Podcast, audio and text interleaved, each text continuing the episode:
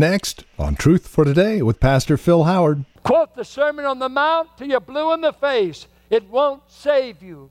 You can't get saved without the cross. Somebody must die. Somebody must bleed. You won't get to heaven cheaply. It costs you nothing, it costs him everything. Just because it's free to you, don't think it's free.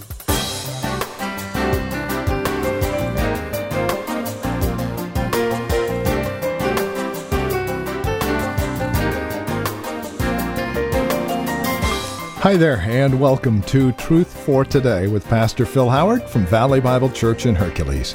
As we bring our week to a close, we find ourselves back here in the book of John. We would invite you to join us today here in chapter 12, Jesus facing the shadow of the cross. We'll be focusing on verses 20 through 36 as we take a look at the Gentiles looking to speak with Jesus and what that means, the significance of it all as Jesus faces the cross.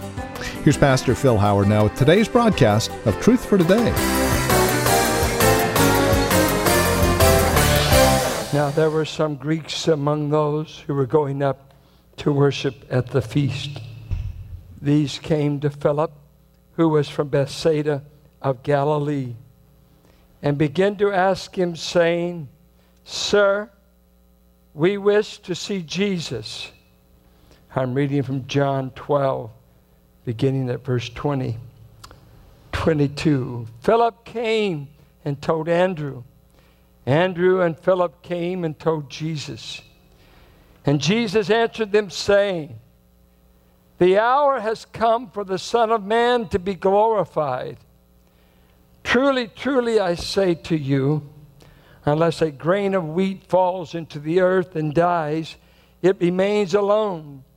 But if it dies, it bears much fruit. He who loves his life loses it, and he who hates his life in this world will keep it to life eternal. If anyone serves me, he must follow me. And where I am, there my servant will be also. If anyone serves me, the Father will honor him. Now my soul has become troubled. And what shall I say? It's better a declarative statement Father, save me from this hour. But for this purpose I came to this hour. Father, glorify your name. Then a voice came out of heaven I have both glorified it and will glorify it again. So the crowd of people who stood by heard it, were saying that it had thundered. Others were saying, An angel has spoken to him. Jesus answered and said, This voice has not come for my sake, but for your sakes. Now judgment is upon this world. Now the ruler of this world will be cast out. And I, if I am lifted up from the earth, will draw all men to myself.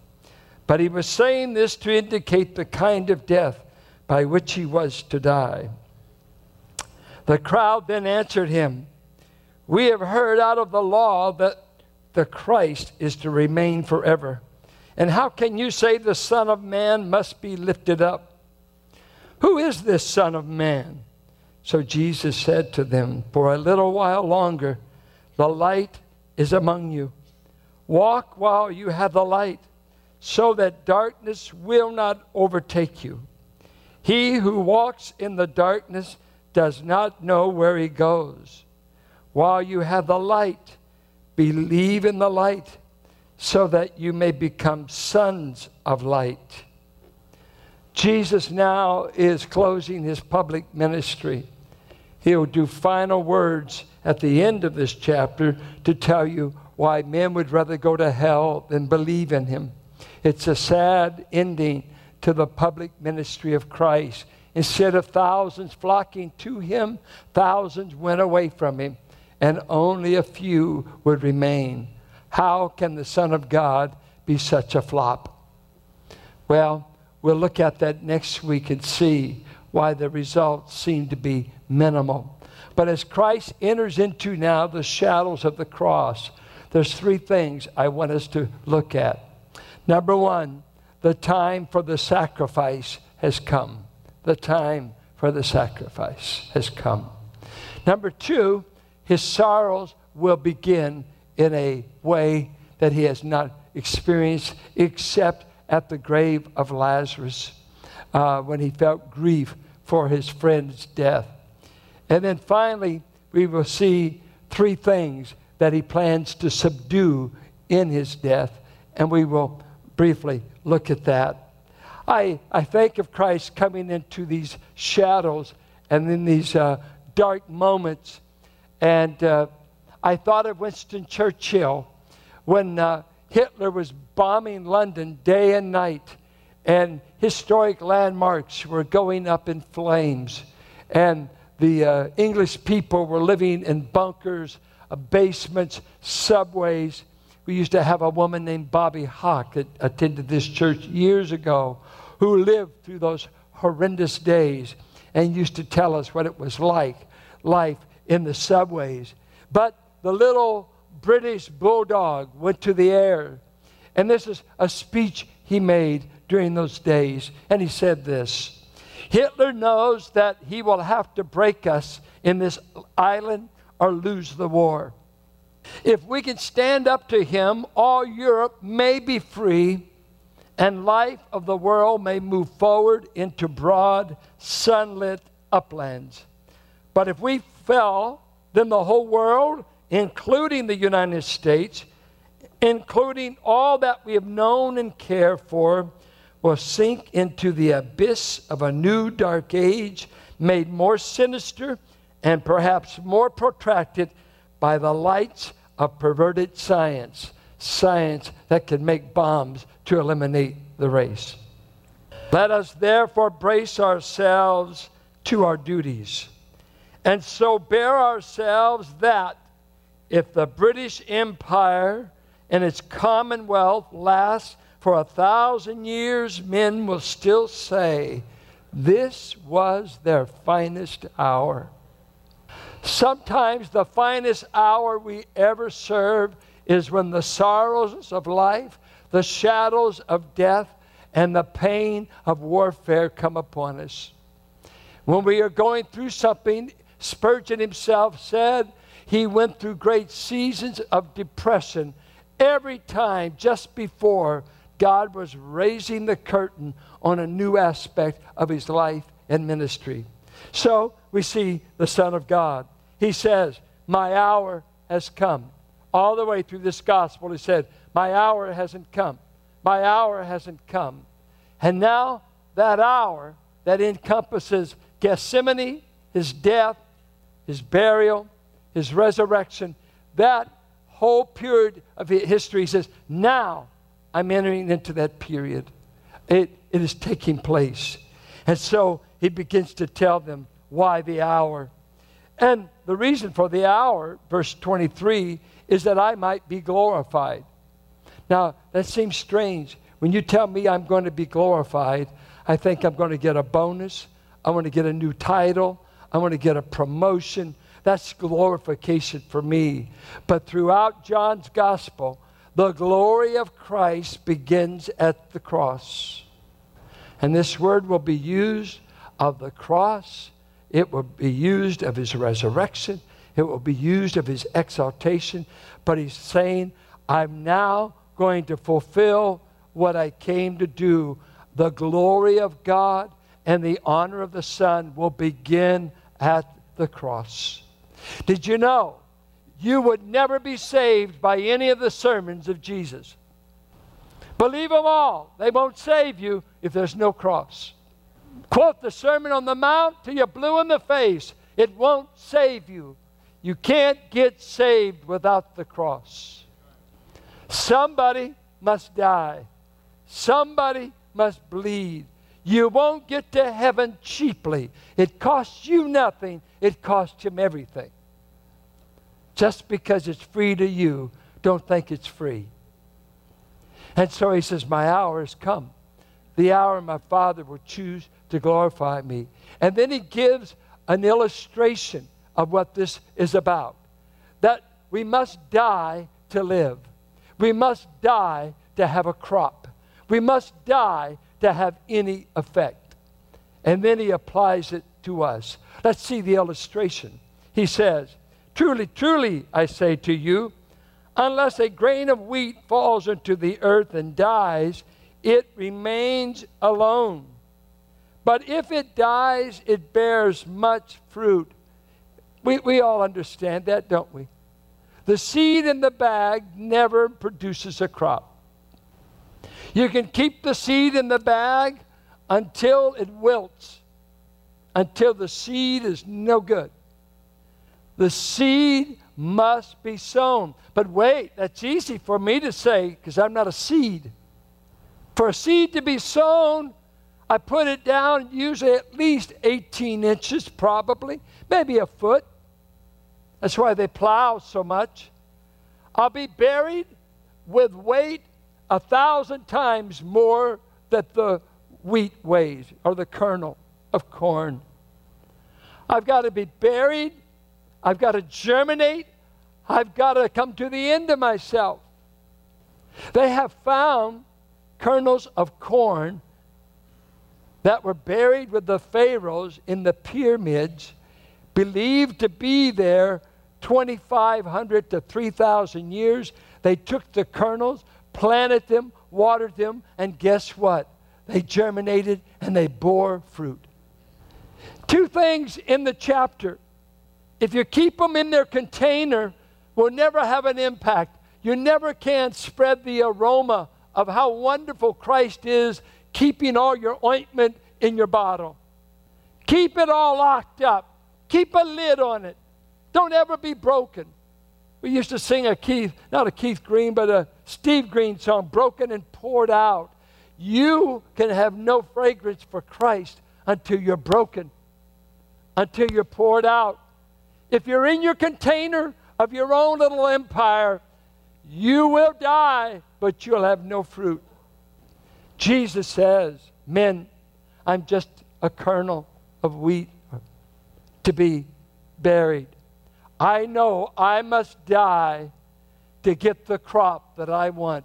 For I want a multitude of sinners to join me in heaven. And the hour I'm entering into says the kernel must be buried, it must die.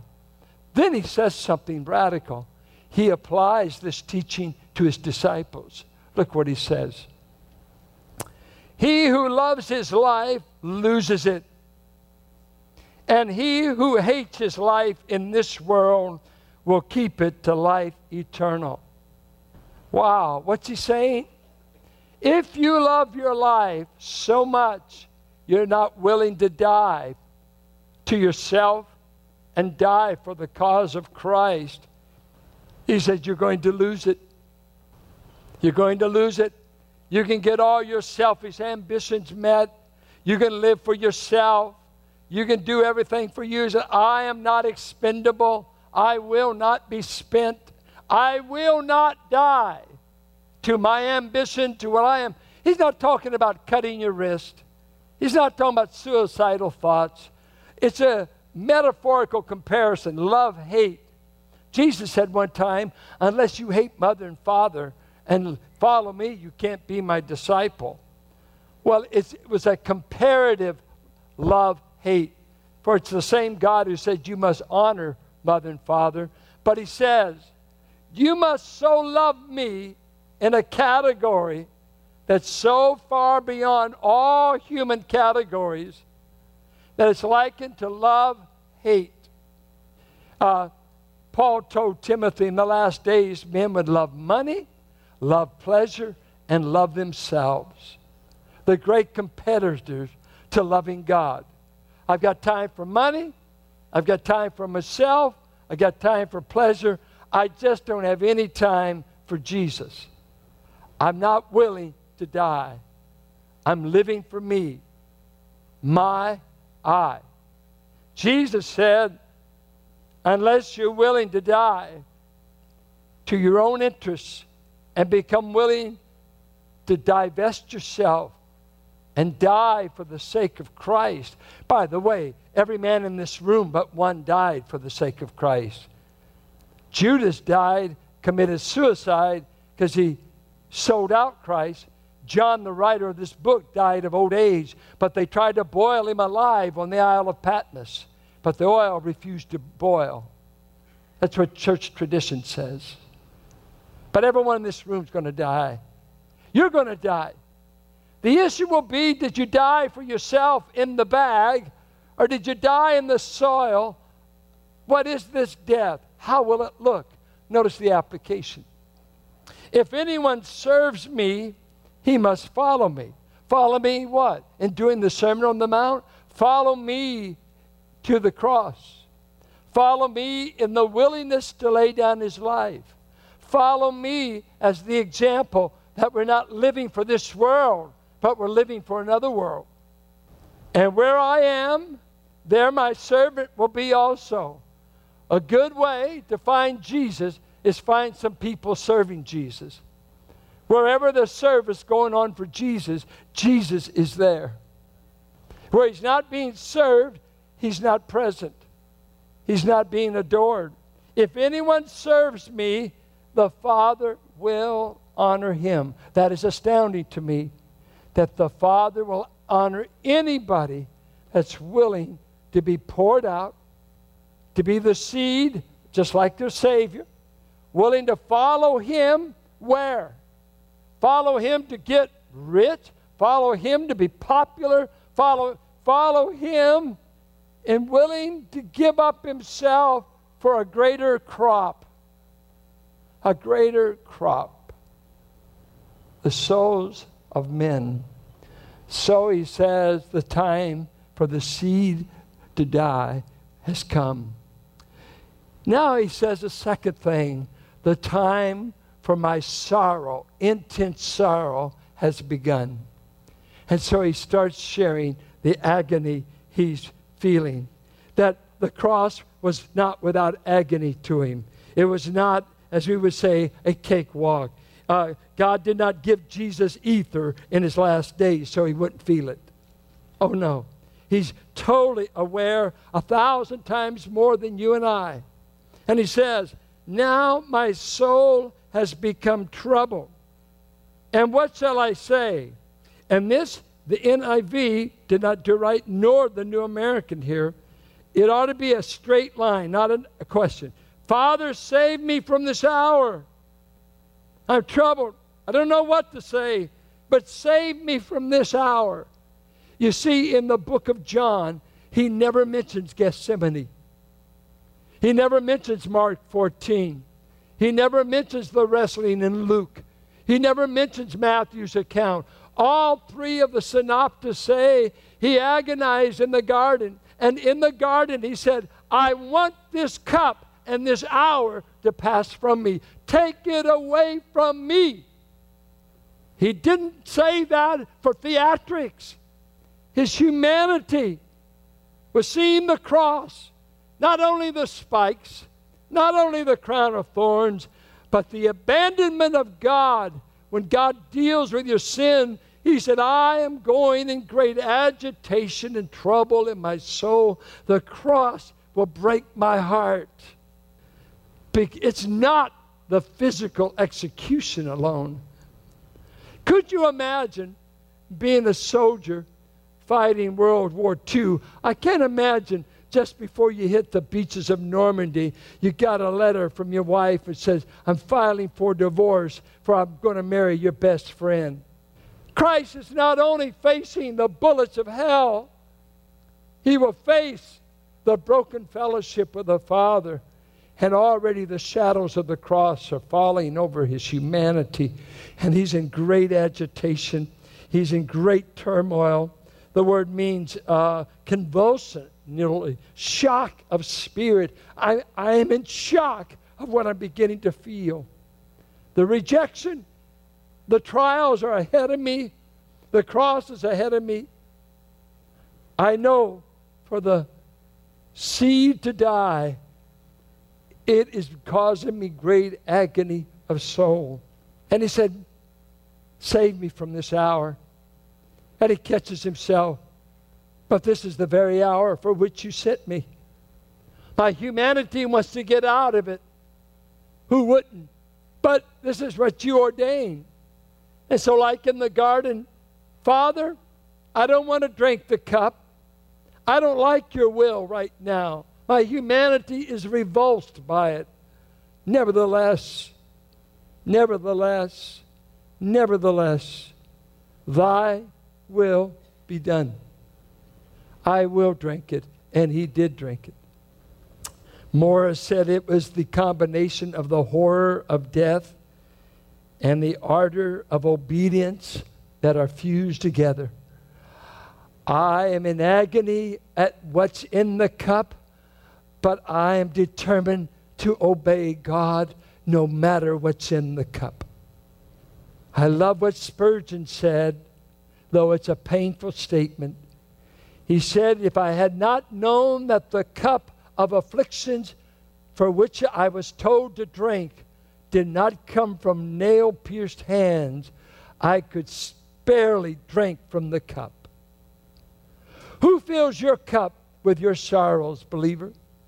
Who brings the disappointments, the pains, the sorrows, the aches in our lives? Even in the will of God, you can have great sorrows great pain.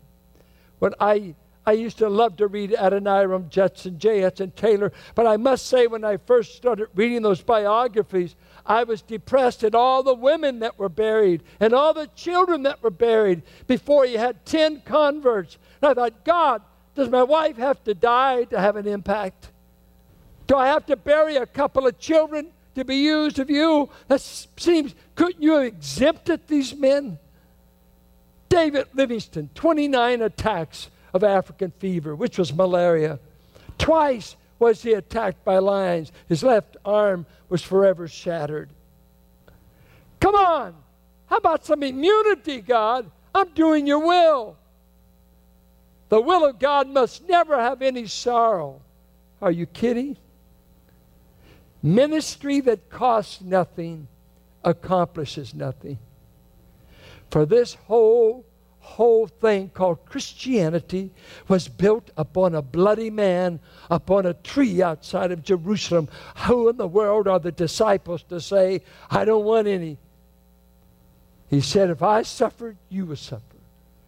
But if you don't, you'll die in your bag full of seed and you'll have no crop. Stay self contained, stay in the jar perfume, and it will never change the atmosphere. Some of you are a bunch of self protected containers afraid to be broken and poured out. And our generation is sick of the church that has lost its aroma. In John chapter 20, verses 30 and 31, he writes, Therefore many other signs Jesus also performed in the presence of the disciples, which are not written in this book. But these he says, These have been written so that you may believe that Jesus is the Christ, the Son of God, and that believing you may have life in his name. And at the end of the day, that's what our series through the book of John is all about that you would believe, that you would have life in his name. You have questions? We might have some answers. If not, we definitely have access to the one who does through prayer.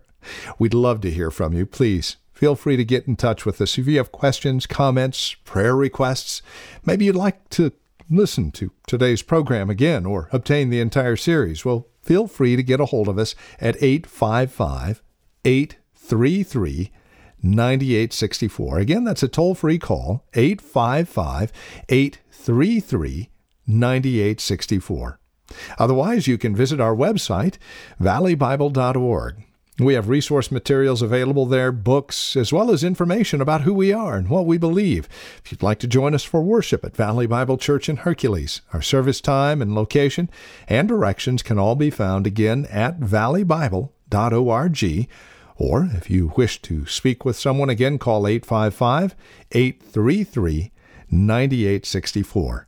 Now, if you are writing to us, especially if you are planning to be a TFT sustainer, supporting the ministry financially as you're being blessed day by day here from Truth for Today, well, you can write to us at 1511 M. Sycamore Avenue, Suite 278. We're here in Hercules, California. The zip code is 94547. Now, as a TFT sustainer, we'd like to remind you that no gift is too small, no gift is too large.